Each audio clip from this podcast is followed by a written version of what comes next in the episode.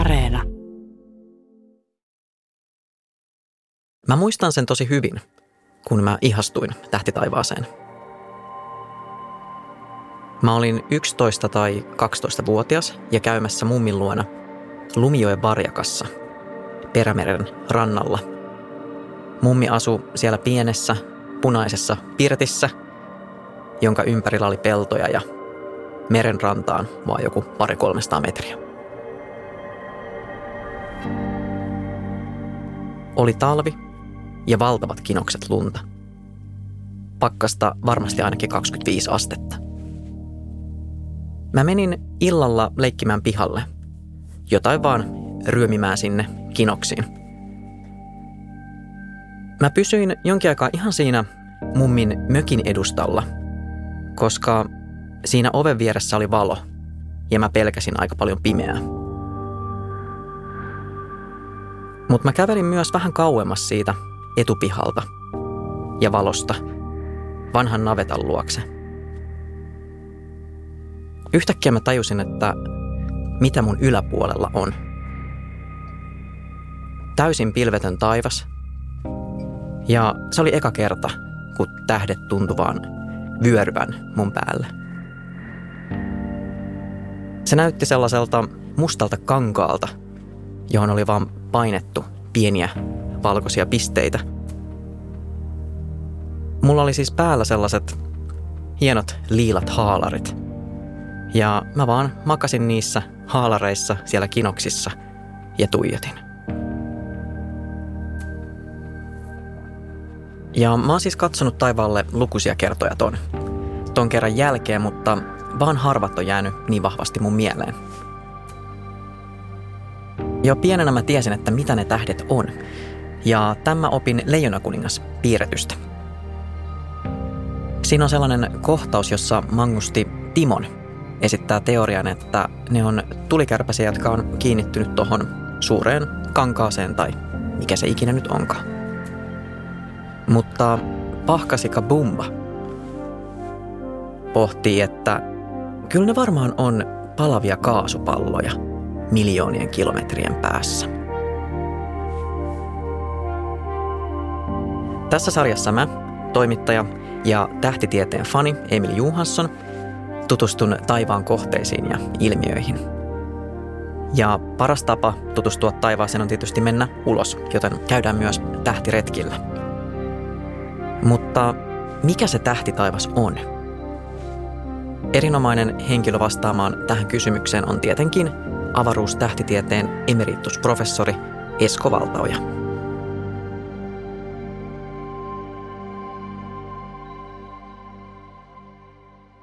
Yritetään vaikka tällä tavalla, että pannaan asbestihanskat käteen, otetaan aurinko ja kiikutetaan se miljoona kertaa kauemmas kuin mitä se nyt on.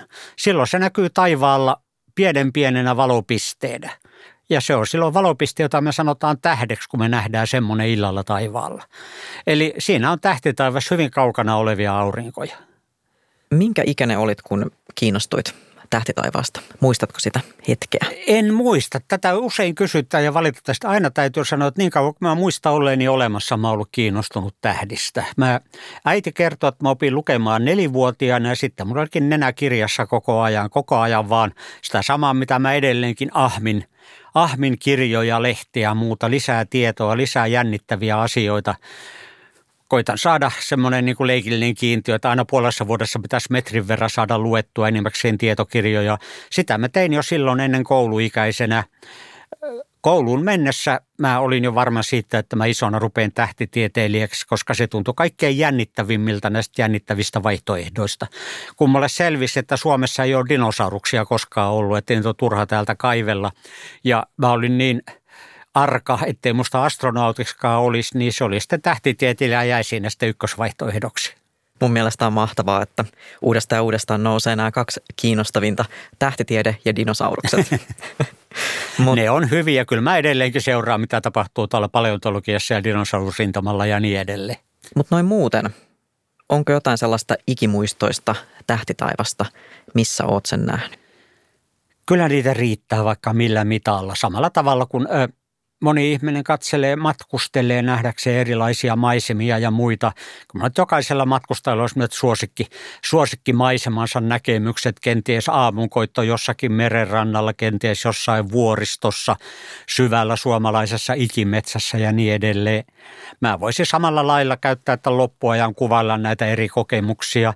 Ehkä kaikkein hienoa on kuitenkin ollut tuolla, mä olin Andeilla 2,5 kilometrin korkeudessa siellä tähtitornilla tekemässä työkeikkaa ja siellä sitten, kun siellä on todella pimeää, että siellä on sitten, koska se on Linnuntietä 50 kilometriä lähimpiin kaupunkivaloihin ja muihin, siksi tietenkin olisi ne pistettykin vuorten huipuille, ei siksi, että oltaisiin lähempänä tähtiä, vaan että oltaisiin ilmakehän yläpuolella vähemmän himmentämässä tähtiä eikä mitään ylimääräistä valoa, niin kuin Suomessa valitettavasti on joka paikassa.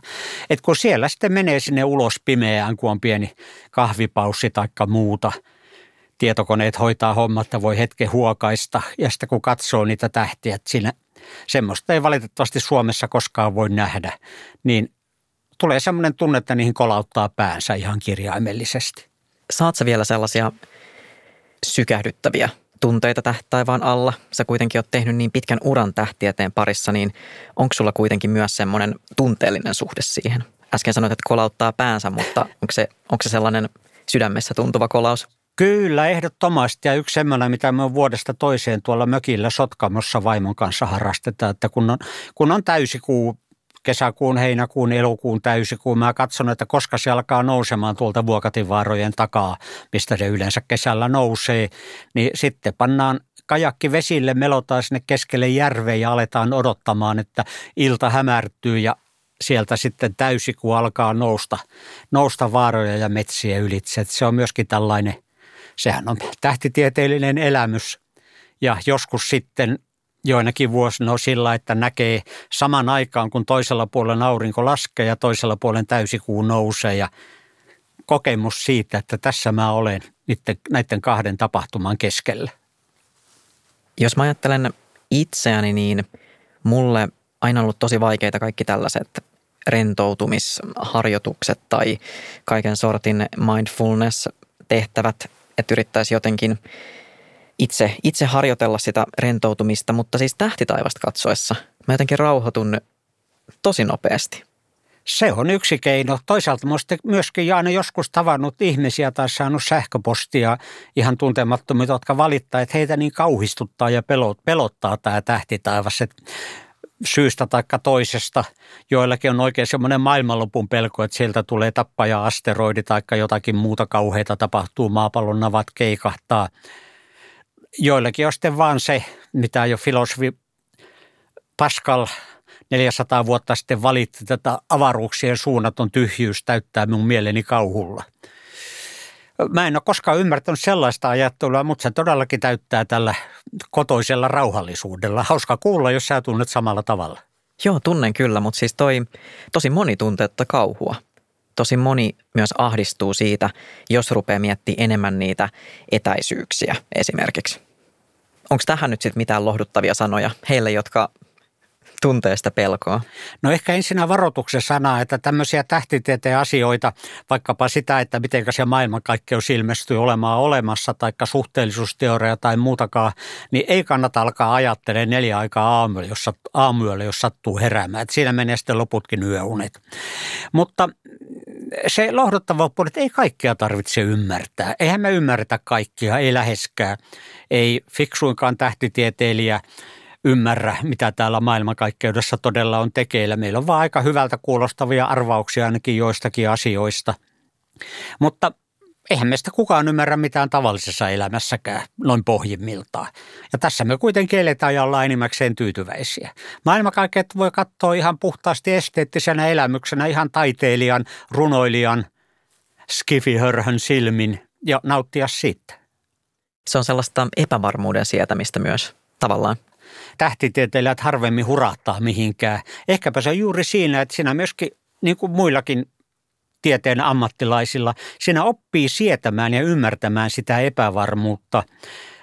Kun tekee tiedettä, niin voi olla melko varma siitä, että vaikka nyt on kuinka hieno idean saanut ja kirjoittaa siitä kansainvälisen tieteellisen artikkelin, joka vielä saa sitten mainetta, niin todennäköisemmin se on kuitenkin väärä, ei välttämättä valhetta, mutta se, että ei siinä ollutkaan koko totuus ja sitten tulee joku fiksu, vaikka mun opiskelijan, joka osoittaa, että ei siinä mennytkään ihan näin, vaan tällä lailla. Mitäs tähän sanot, Eskoseni? Että tiede opettaa, ei suinkaan uskoa absoluuttisiin totuuksiin, tieteen norsunluutorneihin, niin kuin jotkut, jotka itse ei ole tutkijoita tai tiedettä ymmärtäviä, niin valheellisesti ajattelee, vaan päinvastoin tiede opettaa meitä ymmärtämään tietämättömyyttä, tiedon epävarmuutta ja tällaista rauhallista suhtautumista siihen, että ei tämä homma nyt vielä kokonaan hanskassa ole. Suomalaisessa mediassa on ollut erityisesti kaksi henkilöä esillä, kun puhutaan avaruudesta ja maailmankaikkeudesta. Oikeastaan jo vuosikymmeniä kaksi henkilöä, sinä ja kosmologi Kari Enqvist. Mutta sä olet tähtitieteilijä ja Enqvist on kosmologi, niin missä on ero?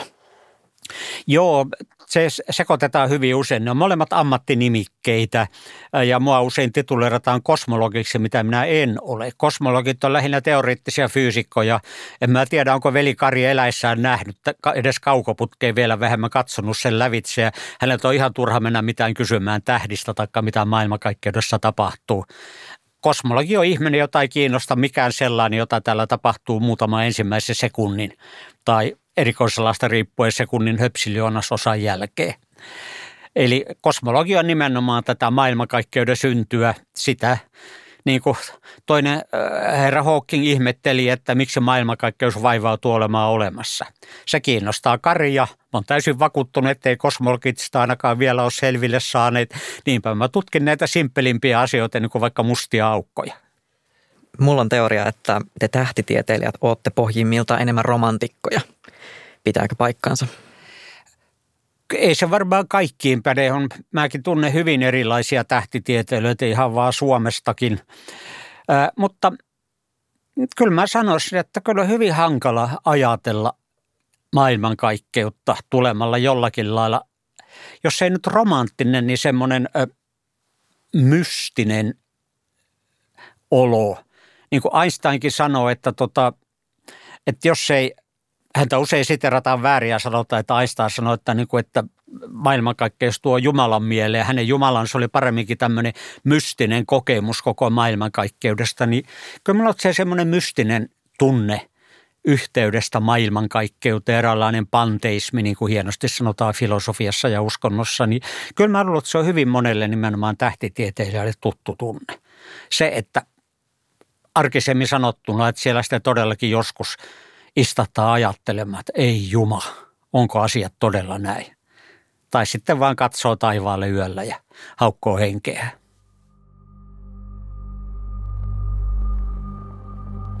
Tähtikuviot on kulttuurisia ilmiöitä. Eli siis ihmiset on päättäneet, että noi pisteet tuolla yhdistyy toisiinsa näin. Ja niihin on aina liitetty erilaisia tarinoita ja mytologioita. Mutta ne samaan kuvion kuuluvat tähdet ei välttämättä ole kovinkaan lähekkäin. Eli ne voi olla hyvin eri etäisyyksillä maasta ja toisistaan. Ihmiset on kautta aikaan suunnistaneet tähtien avulla, koska ne ei liiku samalla tavalla kuin vaikka aurinko tai kuu. Tähtitaivas näyttää aika staattiselta, mutta se ei ole muuttumaton. Ja jos meillä olisi aikakone, niin sen näkisi tosi selvästi. Jossakin planetaariossa esimerkiksi voidaan pistää tähtitaivasta ollaan pyörimään, että minuutissa menee 100 000 vuotta, niin me nähdään, kuinka vaikkapa Otava, kaikille tuttu, alkaa sitä hiljalleen se kapusta haihtumaan ja tähdet alkaa näyttää erilaisilta. Ensimmäiset homo sapiensin parit 100 000 vuotta sitten näki erilaisen tähtitaivaan kuin mitä me nähdään. Kyllä siellä olisi ne samat tähdet ollut. 200 000 vuotta on tähden iässä.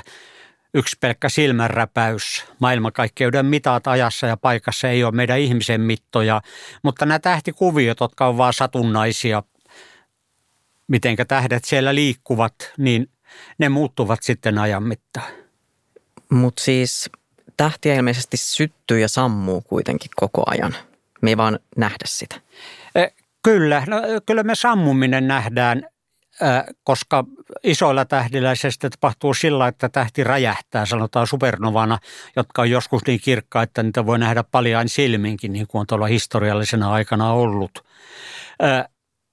Tähtien syntyminen on niin hidas prosessi, että se kestää miljoonia vuosia, että siinä ei oikein tiedä, että missä vaiheessa alkaa sitten korkkaa skumppapulloja ja tarjoilee sikareita.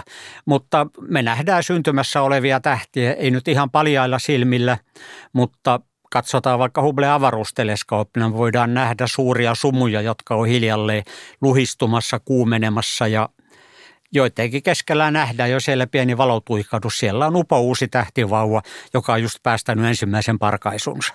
Mutta onko mitään tietoa siitä tai arvioita, että milloin olisi maapallolla seuraava hetki, kun me nähdään se tähtivauvan syntyminen sillä tavalla, että se näkyy ihan pisteenä tuolla nyt tällä hetkellä mustassa kohdassa? No ei sanotaan sillä lailla, että kaikki tähdet taivaalla on eri ikäisiä. Nuorimmat niistä, mitä paljaalla silmälläkin näkee, niiden ikää lasketaan vain miljoonissa vuosissa, joka tähdellä on ihan vasta syntynyt. Täytyy muistaa, että auringon ikä ja maapallon ikä on 4,5 miljoonaa vuotta. Se syntynyt tähti, sitä ympäröi sitten kaasu- ja tomupilvi edelleenkin. Se kaikki pilvi ei ole sitä haihtunut, eli se on siellä syvällä pilven sisällä, niin sitä ei sitten paljaisilmen näe. Senä pitää sitten katsoa muilla keinoilla, että siellä se tähti on nyt alkanut loistamaan. Eli ei kannata alkaa katsoa taivaalle ja odottaa, että sinne tulee uusi valonpilkahdus. Tai jos sinne tulee, niin se on joku muu kuin uusi tähti.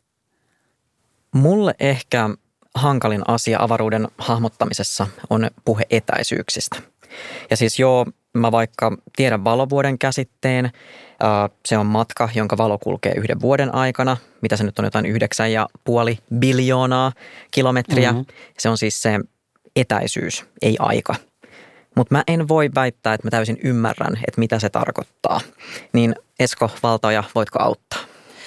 No en oikeastaan, koska aina puhutaan tähtitieteellisistä luvuista tarkoittaa, että ne on niin kuin todella isoja. Valtion velka voi revähtää tähtitieteelliseksi ja niin edelleen.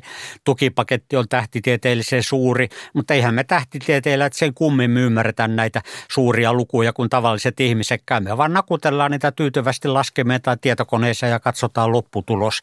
Kyllähän esimerkiksi miljardi on niin suuri, että kyllä sitä on hankala hahmottaa mielessäni, niin ainakin minulle on.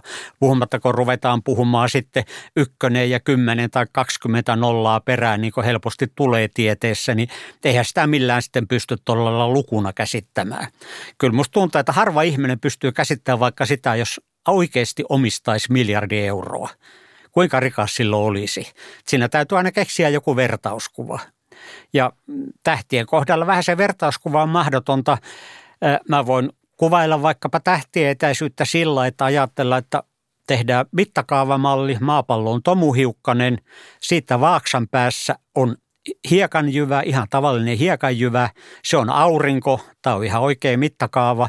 Mutta sitten seuraava tähti, mitä me tuolla taivaalla nähdään, seuraava aurinko, Alfa Kentauri nimeltään, se olisi sitten hiekanjyvä tuolla 40 kilometrin päässä. Niin nyt alkaa jo sitten niin kuin vähän nyrjähtää, että hetkinen, yksi hiekanjyvä tässä, toinen hiekanjyvä 40 kilometrin päässä, ei ne oikein mahdu meidän ajatuksiin. Ja tässäkin mittakaavassa sitten nuo kaukaisimmat galaksit, mitä vaikkapa suurimmat teleskoopit näkee, ovat kirjaimellisesti tähtitieteellisen kaukana jopa tässä pienennetyssä mittakaavassa, jossa maapallo muuttuu tomuhiukkaseksi. Eli ei oikein mitään keinoa saada. Ihmisen mitat ei kerta kaikkiaan ole maailmankaikkeuden mittoja. Täytyy vaan todeta, että ne on jumalattoman suuria. Mutta on myös lohdullista siis, että jos tulee sellainen olo, että tässä ei ole mitään järkeä, niin oikeastaan siinä ei ihmiselle olekaan järkeä.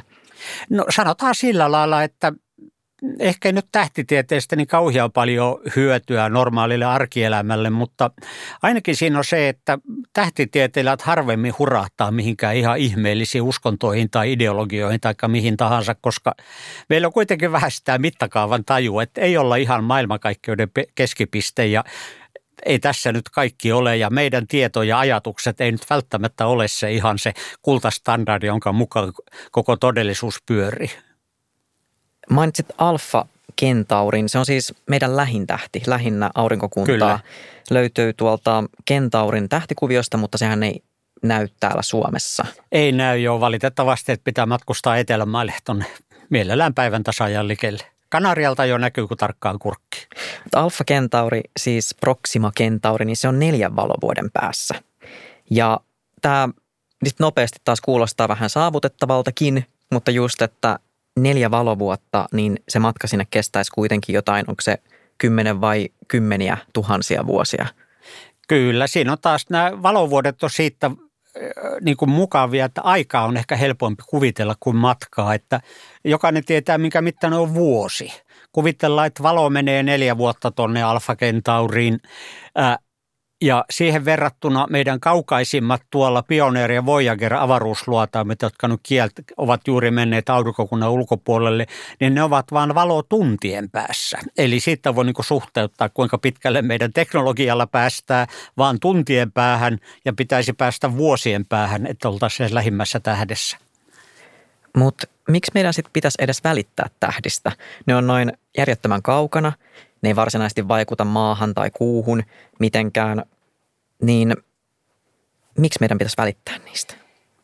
Koska ne on osa meidän historiaa. Ja tähdistähän mekin ollaan tultu, että samalla lailla voi kysyä, välitätkö sä siitä, kuka sun isä ja äitis on? No kyllä useimmat ihmiset vastaisi kyllä. Kiinnostaako suku, isovanhemmat, mistä tultiin? Kyllä mä luulen, että jokainen ymmärtää sen, että jos emme ymmärtää niin kuin historiaamme, niin emme ymmärtää itseäänkään. Ja samalla lailla, jos emme ymmärtää ympäristöä, niin kyllä se kovin puutteelliseksi jää meidän ymmärrys. Ajatellaan no vaikka tätä, mitä sitä nyt on 3 metriä kanttiinsa tai ikkunaton koppi, jossa me ollaan tällä hetkellä. Ajattelen, jos me elettäisiin täällä koko ikä, eikä koskaan edes kurkistattaisiin tuosta ovesta ulos. Mitä käsitystä meillä oikeastaan olisi mistään? Samalla lailla, jos emme joskus katsota tuonne taivaalle ja aletaan ihmettele, että haloo, mitäs tuolla nyt oikein näkyy? Mitä nuo pisteet ja möllikät on, niin ei meillä ole sitten suuressa mittakaavassa mitään käsitystä siitä, että mistä tullaan, keitä me ollaan ja minne me sitten ollaan maailmankaikkeuden suuressa historiassa menossa. Tähtitaivaassa on tosi kiehtovaa myös se, että sehän on tavallaan aikakone ja ikkuna menneisyyteen. Miten sitä voisi kuvailla vähän lisää. Sanotaan vaikka sillä lailla, että meidän aikakäsitys on kovin lyhyt, että kun sanotaan, että ei ollut tämmöistä talvea vaikkapa mies muistiin, niin se tarkoittaa tutkitusti noin 10 vuotta. Ja 100 vuotta sitten tapahtuneet on varsinkin nuorisolla ihan täyttä esihistoriaa. Jotakin siellä dinosaurukset ja kekkonen ja menevät sekaisin suurin piirtein.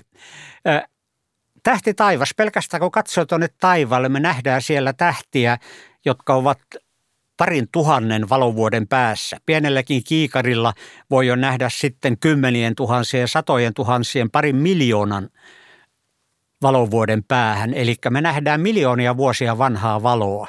Se muistuttaa meitä siitä samalla tavalla kuin historian lukeminen muistuttaa, että ei se koko ihmiskunnan historia ja tapahtumat ole se, mitä tänä aamuna lehdestä luetaan.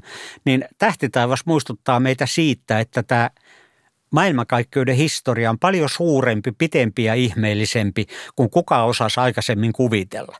Ei suinkaan niin, että Jumala napsautti metafyysisiä sormiaan 6000 vuotta sitten ja siinä se koko homma oli valmiina muutamassa päivässä, vaan meitä on edeltänyt pelkästään täällä maapallolla noin 4,5 miljardin vuoden kehitys ja sekin on vain osa koko maailmankaikkeuden kehitystä.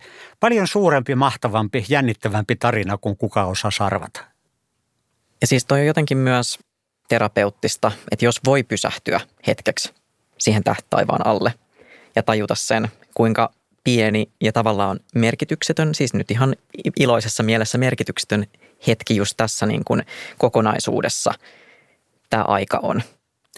Kyllä, jotkut tykkää katsella merelle. Mä kanssa rakastan horisontin katsomista. Pitäisi päästä asumaan semmoiseen paikkaan, jossa näkyy koko ajan horisontti ja ulappa.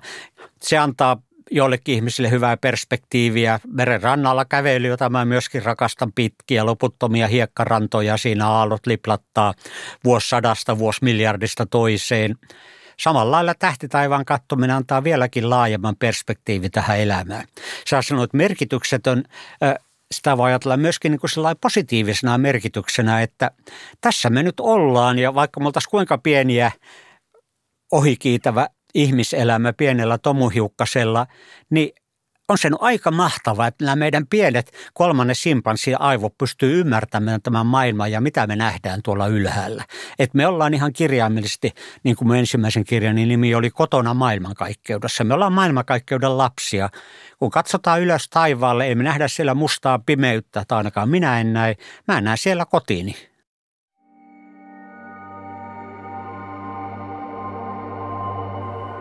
Paras tapa tutustua tähtitaivaaseen on tietysti lähteä ulos ja katsoa taivaalle. Tässä sarjassa mun oppaana tähtiretkillä toimii URSAn eli tähtitieteellisen yhdistyksen Tuukka Perhoniemi. Tuukan käyntikortissa lukee Sidereus Nuncius. Ja koska ihan kaikki ei välttämättä osaa latinaa yhtä hyvin kuin Tuukka, niin suomennetaan. Sidereus Nuncius tarkoittaa tähtimaailman sanansaattaja. Ja sehän on siis Galileo Galilein kirjan nimi. Galilei oli kova tuijottelemaan tähtiä. Lisäksi hänellä olisi ehkä ollut ihan lupaava ura mainostekstien kirjoittajana. Moni muistaa varmasti tokaisun "Se pyörii sittenkin". Sidereus Nuncius julkaistiin 400 vuotta sitten, 1610. Se oli ensimmäinen tieteellinen julkaisu, joka perustui kaukoputkella tehtyihin havaintoihin. Me käytiin tämän nykypäivän tähtimaailman sanansaattajan eli Tuukan kanssa yhtenä tuulisena ja hieman kosteana marraskuun iltana Helsingin Viikissä katsomassa tähtiä. Kaupungeissa on usein vaikeaa löytää tarpeeksi pimeitä paikkoja tähtien katseluun, mutta Viikissä on isoja peltoja, joiden keskeltä löytyy hyvä paikka. Aurinko oli laskenut pari tuntia aiemmin. Taivas oli lähes pilvetön. Kerrostalojen ja katujen valot loisti kauempana.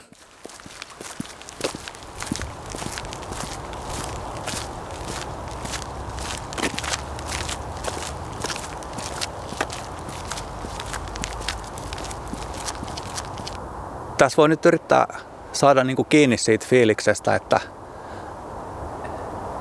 olisiko tässä niin kuin jotain samaa tässä kokemuksessa, kun on ollut ihmisillä kautta vuosisatojen tai vuosituhansien. Vaikka se tähtitaivas on voinut niin kuin valaistusolosuhteiden ja sääolosuhteiden puolesta näyttää erilaiselta ja jotkut yksityiskohdatkin on voinut olla vähän erilaisia. Mutta muuten, saisiko tästä kiinni sellaista kokemusta, että me ollaan vain yksiä ihmisiä, jotka on ollut tällaisessa tilanteessa. Tai että miksi me nyt ollaan tässä, miksi joku muu olisi tässä.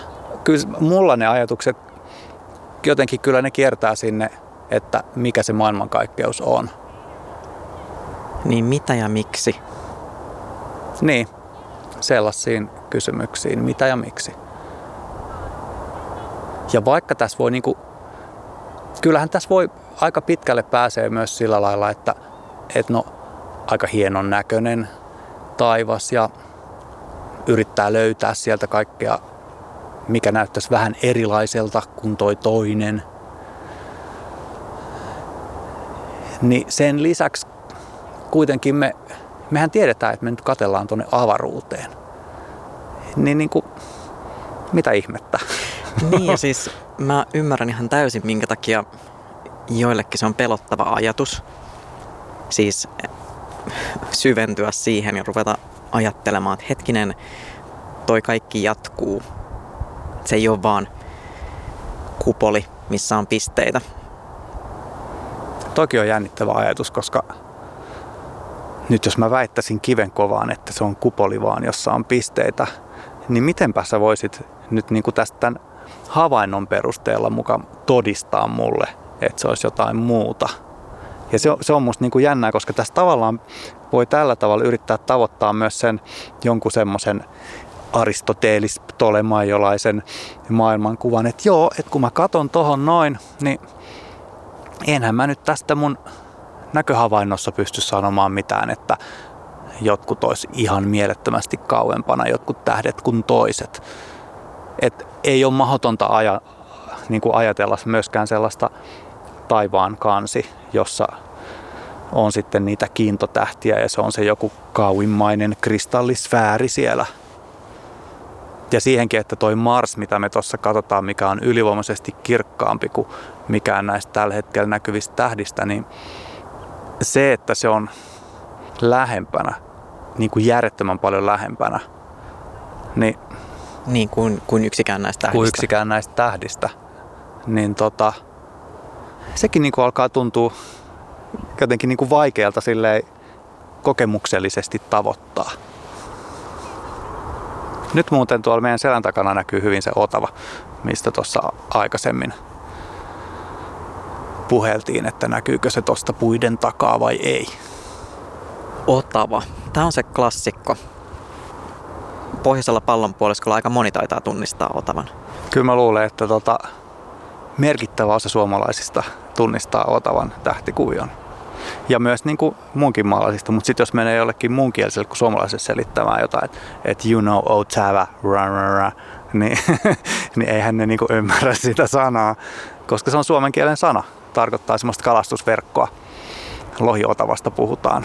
Eli suomalaiset kalastajat on katsellut aikoinaan taivaalle ja sitä ajatellut, että se niiden pyydys on tuolla ja siitä se nimi on tuolle tähtikuviolle annettu. Mäkin olen oppinut ensimmäisenä tähtikuviona Otavan. Taas meni yksi satelliitti tuolla, mutta se katosi jo. Noniin, mä en ehtinyt edes nähdä. Kyllä siis satelliitteja näkyy eniten just tällä lailla pari tuntia auringonlaskun jälkeen. Meillä on pimeätä, mutta tonne se aurinko vielä paistaa. Sitten keskiyöllä aurinko on ikään kuin kokonaan maapallon toiseen puolella, niin eihän se paista silloin tuolla ylhäällä oleviin satelliitteihin, meille ylhäällä oleviin satelliitteihin. Ja sitten taas aamulla ennen auringon nousua, niin se tuolta toiselta puolelta aurinko paistaa niihin satelliitteihin ja sitten niitä taas näkyy. Otava on pohjoisessa. Tähdenlento. Wow. Ja aika nopea. Oli. Sä et ikinä pääse Otavaan aloituslauseen, aina tapahtuu jotain. Siis mä en ikinä pääse siihen Otavaan kunnolla, mutta olin sitä sanomassa, että hän on ollut tärkeä myös sen takia, että sen avulla löytää pohjan tähden. Joo. Onko sulle opetettu joku keino, miten se löytyy? Jos. Mennään tänne vähän vasemmalle, niin tuossa toi puulatva tulee pois edestä. Kauheat paineet tulee tässä vaiheessa. Mutta lähteekö se tuosta Kauhasta tonne ylös? Noin kaksi oikeanpuolimmaista tähteä. Joo. Ja siitä ylimmästä suoraan ylös. No mulla on sanottu näin, että ottaa niinku noin kaksi niiden linja. Kaksi oikeanpuolimmaista tähteä, laitimaiset tähdet ja niiden linja. Ja sitten sitä lähtee seuraan, niin se pitäisi osoittaa tonne. Eli sitten se on toi. Osoittaankohan me samaa tähteä? Ehkä ei. No.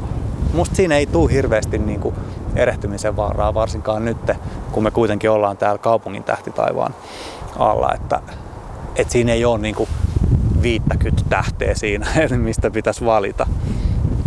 Niin kyllä se musta on niinku just se, mihin sä osoitit. Ja sen, vähän sen sen vasemmalla puolella näkyy kaksi tähteä tolleen. Joo. Niin. Eli sit se on, kyllä. Puhutaan samasta tähtestä. Niin kaksi tähteä ja pohjan tähti kuuluu pienen karhun tähtikuvioon. Ja se pohjan tähti on se hännän pää. Silloin se suomalaisten Otava, niin se on niissä kreikkalaisten tarinoissa iso karhu. Ja nyt kun me katsotaan tuota Otavaa, niin toi kaareva osa, se on sen iso karhun häntä. Aika pitkä häntä. No siinä on se tarina, missä Zeus heittää sen tonne taivaalle ja sitten häntä venyy siinä. Ja sitten toi laatikon muotoinen kohta tuosta Otavasta, se on niinku sen karhun takapää. Ja sitten se menee tuonne oikealle, menisi sen eturuumis ja kuono ja alempana etutassut ja takatassut. Mut nyt meillä on vielä tarpeeksi pimeätä, että me nähtäis niitä, esimerkiksi niitä tassujen tähtiä, koska ne on paljon himmeempiä. Ja sitten sen yläpuolella on siis toi pienen karhun tähtikuvio, johon meneekö tuollakin satelliitti? Joo. Tuosta pohjan tähdestä vähän oikealle. Nyt se himmenee. Joo. Niin, se pienen karhun tähti, mihin se pohjan tähti ja sitten noin kaksi tähteä tuossa kuuluu. Siihenkin kuuluisi useampia tähtiä, mutta niitäkään me ei kaikkia tästä nähdä. Toi Otava ja iso karhu on, tai Otava ja just ne vaunut Karlavagnen ruotsinkielisille tai Wagen saksankielisille tai sitten se Big Dipper, mistä monet englanninkieliset puhuu suuresta kauhasta. Niin sehän on hyvä esimerkki siitä, että samat tähdet, mutta eri kulttuureista tai eri tarustoista tulee erilaisia nimityksiä.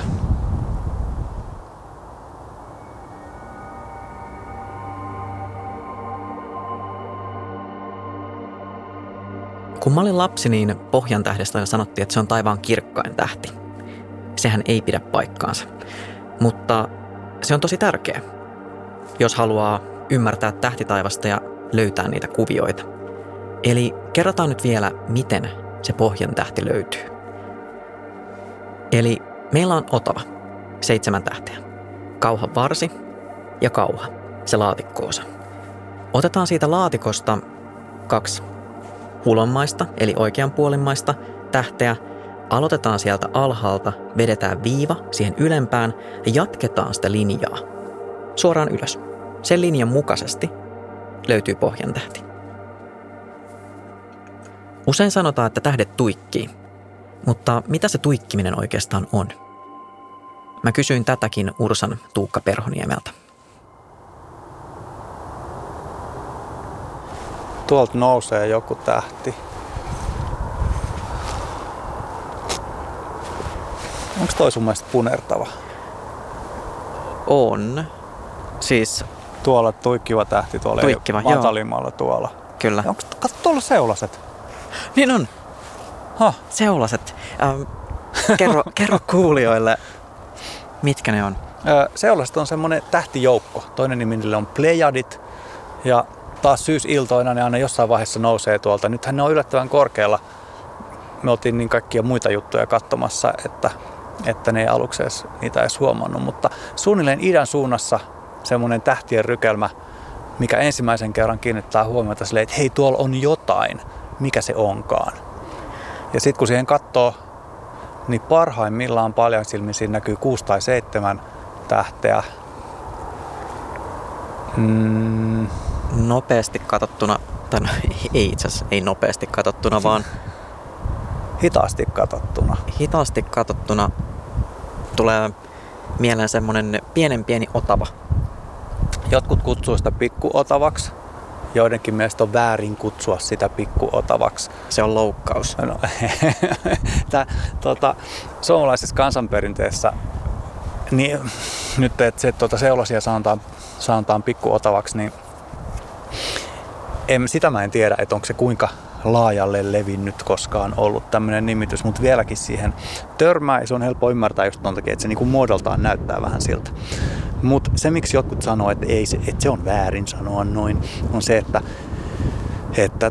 myös pienen karhun tähtikuviota sanotaan pikkuotavaksi, koska siinä on myös toi Otavan muoto laatikko ja tommonen häntä.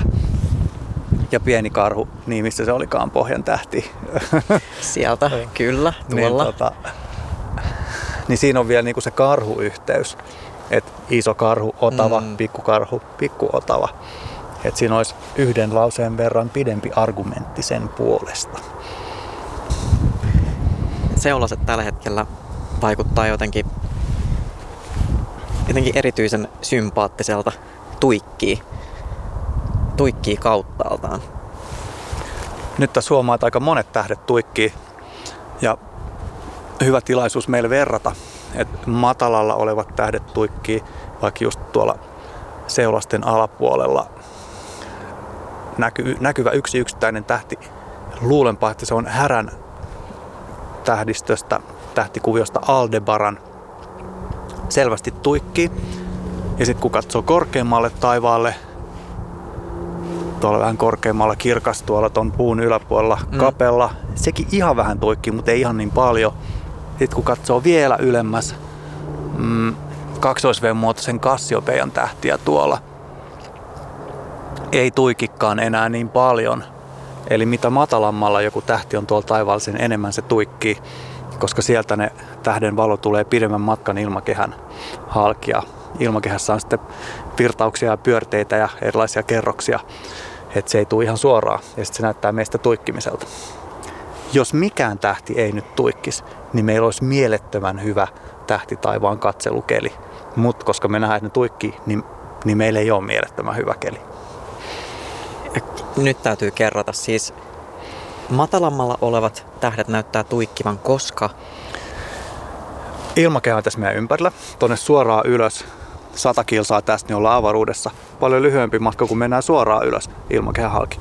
Kun mennään 15 tonne, niin paljon pidempi matka ilmakehän halki. Eli tuolla matalalla olevalla tähdellä sieltä tulee ne valonsäteet, pitkä matka avaruuden läpi ja sitten se ihan loppupyrähdys ilmakehän läpi. Kun tulee noin 15 tuolta alhaalta, niin se tulee paljon pidemmän matkan. Ja silloin se ilmakehä ehtii vaikuttaa siihen enemmän. Yritänkö vielä keksiä, miten tämän sanoisi? Tää oli... Nyt mä sain kiinni. Sä sanoit kaksois-B:stä jotain. Mikä näistä siis? Kassiopeia-niminen tähtikuvio, kaksois-V:n muotoinen, tuolla aika ylhäällä taivaalla. Tossa. Joo, aika tommonen lytyssä oleva kaksois-V, mutta... Mun mielestä se on silleen aika... ei hirveän korkea kaksois-V. Joo, niin kuin leveä kaksois-V. Leveä kaksois-V, kyllä. Ja se on siis tähtikuvio nimeltä Kassiopeia. Taas outo nimi. Niissä kreikkalaisissa tarinoissa Kassiopeia on Etiopian kuningatar. Miten tossa on joku kuningatar? No, mä nyt vaan toistelen näitä vanhoja nimityksiä ja tarinoita tässä. Peruutetaan vähän vielä näiden kaikkien määritelmien ja käsitteiden kanssa. Esko Valtaoja puhui aikaisemmin suuresta pölypilvestä. Ajatellaan suuri, Saharaan mahtuva pölypilvi. 100 miljardia hiekanjyviä, kukin kaukana toisestaan. Se on galaksi. Ja meidän galaksi on nimeltään Linnunrata. Emeritusprofessori Valtaojalla oli muuten toinenkin oikein herkullinen vertauskuva avaruuden mittakaavoista. Tehdään taas tämmöistä vähän isompi skaala, että jos Linnunrata olisi niin kuin tämmöinen noutopizza, niin nyt 1-2 osaa sanoa, että kuinka pienen bakteerin kokoinen aurinko sitten olisi siellä, voisiko se vaan atomin kokoinen. Niin kuin sanottu, tähtitieteelläkin menee nämä mittakaavat helposti sekaisin. Mutta siellä me oltaisiin siellä pizzan reunamilla, haja-asutusalueella, kaukana siitä kaikesta valtavasta tähtimäärästä, mikä siellä Linnunradan keskustassa on siellä, mitä me nähdään tuolla Linnunradan utuisena vyönä. Hyvin kaukaiset tähdet, niin kaukaiset, ne sulautuu yhdeksi valoksi vaan. Eli siis meidän aurinkokunta olisi sellainen, ei edes paljain silmin nähtävä, pizzan reunalla oleva kohta. Ei, sehän on itse asiassa, tämä on tämmöinen yksi semmoinen skifi, tämmöisessä niin kuin eeppisessä skifissä, niin semmoinen aika suosittu klisee, että joku etsii maapallon ihmisen alkukotia. Et jos me hukattaisiin aurinko jonnekin, niin se olisi aika hankala löytää. Se on niin tuikitavallinen tähti siellä. Se on niin kuin etsisi yhtä hiekanjyvää 100 miljardien hiekanjyvien joukosta. Kuvittele tavallista rantaa, tuommoinen kesäbiitsi. Siellä on ehkä 100 miljardia hiekanjyvää. Niin etipä sieltä se yksi hiekanjyvä, just se oikea, joka on meidän aurinkomme. Et siinä on niin kuin se meidän keskeinen, olennainen osa tässä Linnunradassa. Tämän mahtavan pizza-esimerkin lisäksi, niin pystykö yhtään sit määrällisesti kuvailemaan sitä, että kuinka paljon meidän galaksissa Linnunradassa on niitä tähtiä? No mä luulen, että tämä juuri niin kuin mä sanoin, että se on niin kuin yhden rannan kaikki hiekanjyvät. Että siellä, jos ei muuta tekemistä keksi, niin ensi kesänä voi ottaa täyttää semmoisen yhden 4 sentin mitaan hiekanjyveliä, laskee montako hiekanjyvää siihen mahtuu ja sitten arvioida, että paljonko sillä koko, vaikka tuolla jollakin Hietsun biitsillä sitten on niitä. 100 miljardia on aika hyvä veikkaus ja se on tämmöinen tavallisen galaksin, tavallisen Linnunradan tähtien määrä. Jälleen kerran tämmöinen luku 100 miljardia. Mä törmäsin kerran yhteen haastatteluun, jossa sä olit käyttänyt omenoita esimerkkinä. Että voidaan ajatella sillä tavalla, että kuinka paljon maailmassa, meidän maapallolla ylipäänsä on omenoita. Sitten voi lähteä havainnollistamaan, että okei, tuossa lähistöllä on kauppa, siellä on omenalaari, siinä on aika paljon omenoita, sitten koko Helsinki, Etelä-Suomi ja siitä niin kuin lähtee globaalisti miettimään sitä omenoiden määrää. Niin, ehkä maapallolla olisi noin 100 miljardia omenoita, jos ne kaikki laskettaisiin juuri tällä hetkellä, vaikka koko ajan niitä sitten häipyy. Ne kuolee pois toivottavasti ihmisen syöminä tai jotenkin muuten hyödyllisellä tavalla ja uusia kasvaa tilalle. Kuten tähtiä. Kuten tähtiä. Okei, nyt me ollaan päästy Linnunrataan. Hahmotetaan se oma galaksi. Mutta kuinka paljon maailmankaikkeudessa sitten on ylipäänsä galakseja, siis muita vastaavia? No, sekin oikeastaan vielä 100 vuotta sitten kiisteltiin siitä, että onko tämä meidän Linnunrata koko maailmankaikkeus. Se on niin kuin semmoinen yksi pizza, joka leijuu loputtomassa mustassa tyhjyydessä, jonka ulkopuolella ei ole oikeastaan mitään. Mutta silloin taaskin saatiin yhä suurempia kaukoputkia, alettiin näkemään, että jotkut pienet utulaikat tuolla kaukana ei kuuluneetkaan meidän Linnunrataan, meidän pizzaan, vaan olivat toisia pizzoja, jotka siellä leijuivat sitten. Sanotaan nyt, otetaan tässä nyt sitten hiekanjyviä sijaan tämä pizzaskaala. Yksi pizza on yksi linnunrata 100 000 vuotta. Tässä on yksi pizza. No valitettavasti ei ole. Seuraava pizza on tuolla jossakin muutaman metrin päässä, tuolla vaikka äänitarkkaamon puolelle ja niin edelleen. Pizzoja tuolta maasta kuuhun ja kauemmaskin. 100 miljardeja niitäkin. Eli mä valitan, aina me päädytään näihin tähtitieteellisiin lukuihin. Ne on hienoja. Kuvitellaan koko maapalloa täytetyksi pitsoilla. Ontto maapallo täynnä pitsoja, jotka leijuu siellä. Ja sekään ei vielä riitä. Sekään ei vielä riitä, koska nykyisin näyttää ikävästi siltä, että maailmankaikkeus voi olla todella ääretön. Että se on sitten vaan pitsoja loputtomia. Ikävästi. Onko se ikävä uutinen? No siinä mielessä, jos maailmankaikkeus on todella ääretön, niin silloin oikeastaan maailmankaikkeus...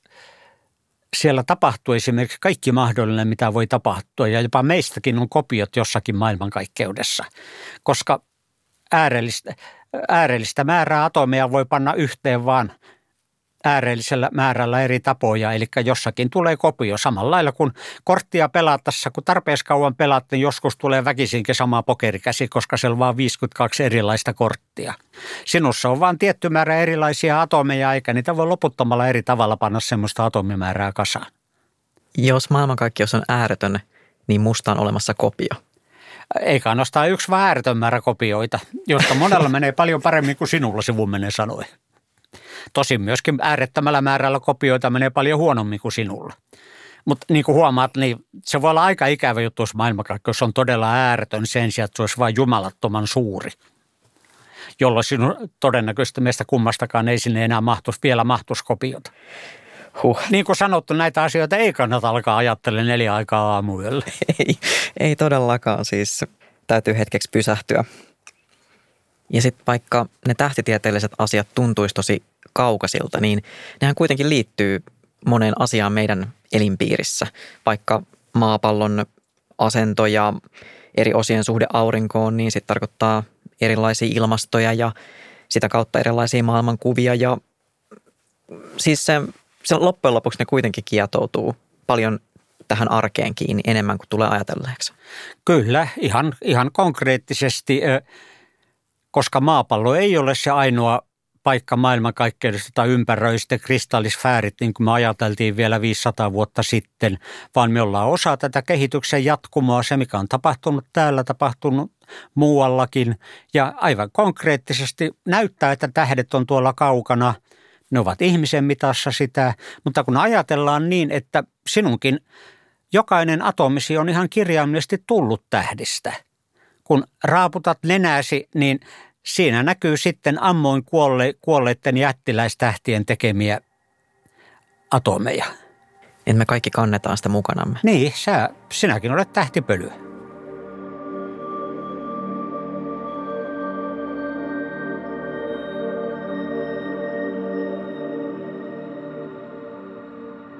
Esko Valtaoja, otetaan tähän loppuun vielä muutama erittäin tärkeä kysymys. Mikä tähtitaivaan kohde tai ilmiö on sun mielestä yliarvostettu? Musta tuntuu, että ne kaikki on aliarvostettu ja ihmisten pitäisi katsoa sinne enemmän, mutta sanotaan, että nyt on tullut mediaan muotia, että hehkutetaan näitä kaikennäköistä superkuuta ja muuta täysikuuta, kun kuu on vähän lähempänä ja ihmiset ryntää ulos ja on pettyneitä. Sehän on ihan tavallinen täysikuu, ei siinä mitään. Se tuli itse asiassa astrologiasta, jolle se on hyvin tärkeää, että millä etäisyydellä kuu on. Eli täyttä hömppää. Ei se sen kummemmalta näytä, vaikka olisi kuinka superkuu. Täysikuuta kannattaa katsoa, mutta turha odottaa, että siellä mitään sen superimpaa on kuin edellisen täyden kuun aikaankaan. Eli superkuu on astrologinen termi, eli sillä ei ole tieteen kanssa mitään tekemistä. Ei ole. Kyllä se on niinku pikkusen kirkkaampi ja pikkusen isompi, mutta ei sitä paljaalla silmällä huomaa. Ja just se, mitä ehkä superkuun kohdalla haetaan, sitä sellaista wow-elämystä, mutta kuuhan on aina, varsinkin täysikuu, sellainen elämys mun mielestä ainakin.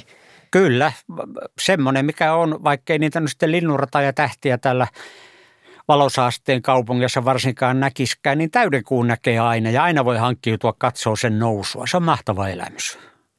Entä sitten aliarvostettu kohde tai ilmiö? Ihan se pelkkä tähtitaivas. Ihan sillä lailla, että se vaatii pikkusen työtä, mutta toisaalta suurimmalla osalla suomalaista on kesällä mahdollisuus tai talvella hiihtolomalla päästä kesämökille, kenties jonnekin tuonne etelän hiekkarannoille ja muille, jossa todella voi sitten nähdä sen pimeän taivaan. Ei tarvitse olla mitään ihmeellistä tarjolla, sen kun hankkiutuu sinne jonnekin pimeään. Mökin kuistille, valot sammuksiin, odotetaan kärsivällisesti 10 minuuttia, että silmät tottuu pimeään ja sitten katsotaan sitä tähtitaivasta. Jos sitä ei sitten hämmästy ja äimisty, niin mä lupaan tarjota kaljan, kun tavata.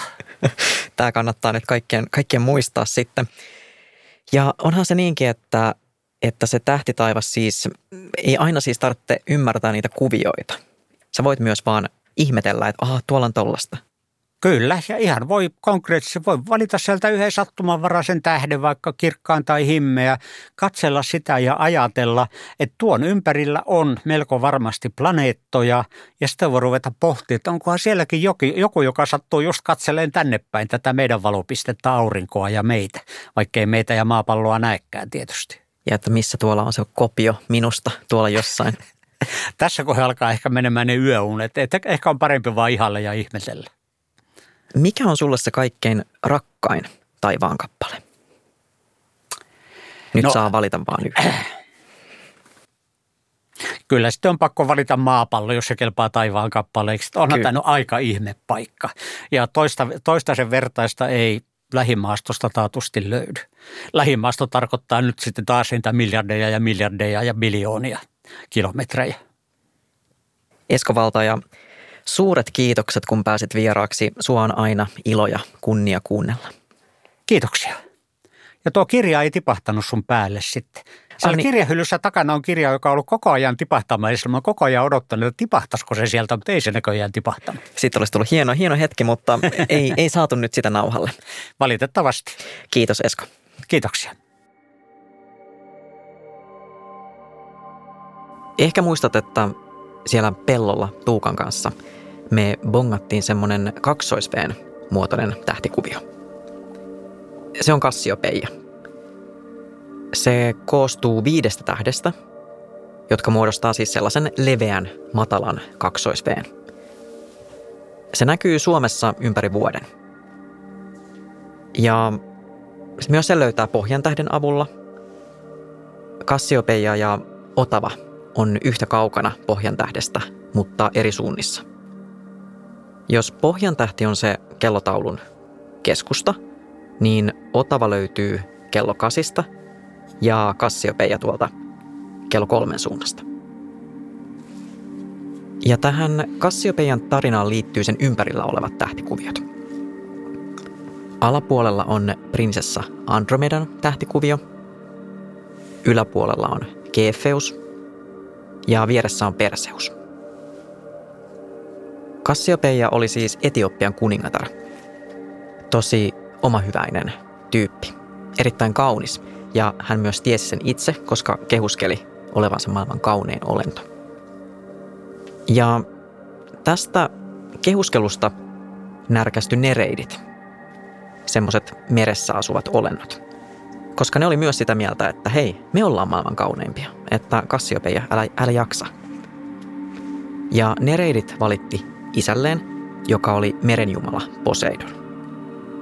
Ja Poseidon tietysti puolusti jälkeläisiään ja jyrähti ja lähetti merihirviön terrorisoimaan Etiopiaa.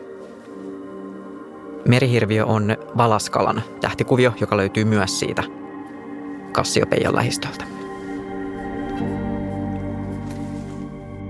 Ja nyt etiopialaiset on ihan pulassa.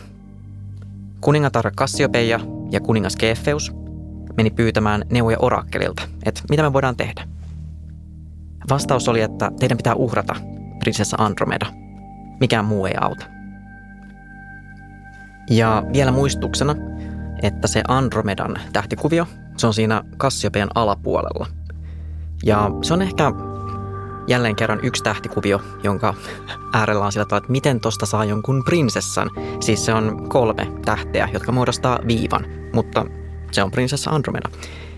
Mutta siis Andromeda kahlittiin rantakallion kiinni ja merihirviö oli hyökkäämässä. Ja sitten kappaskeppana paikalle tulee kiertelevä sankari Perseus. Perseuksen tähtikuvio on siitä Kassiopeiasta vähän vasemmalla. Ja edellisessä seikkailussaan Perseus oli kohdannut Meduusan. Ja Meduusan erikoisominaisuus oli se, että kuka tahansa Meduusan kasvoja katsoi, niin kivettyi. Perseus oli tappanut Meduusan katkaisemalla tältä pään ja kuljetti nyt sitä päätä repussaan.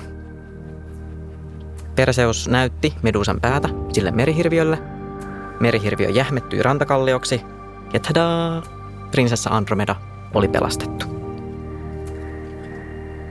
Mutta kostoksi ylimielisyydestään kuningatar Kassiopeia kahlittiin taivaalle tuoliin niin, että hän roikkuu osan päivästä ylösalaisin. Ja tämän tarinan opetus, älä uhraa lastasi merihirviölle, vaikka oraakkeli niin neuvoisi tai vaikka siitä saisi nimikko tähtikuvion.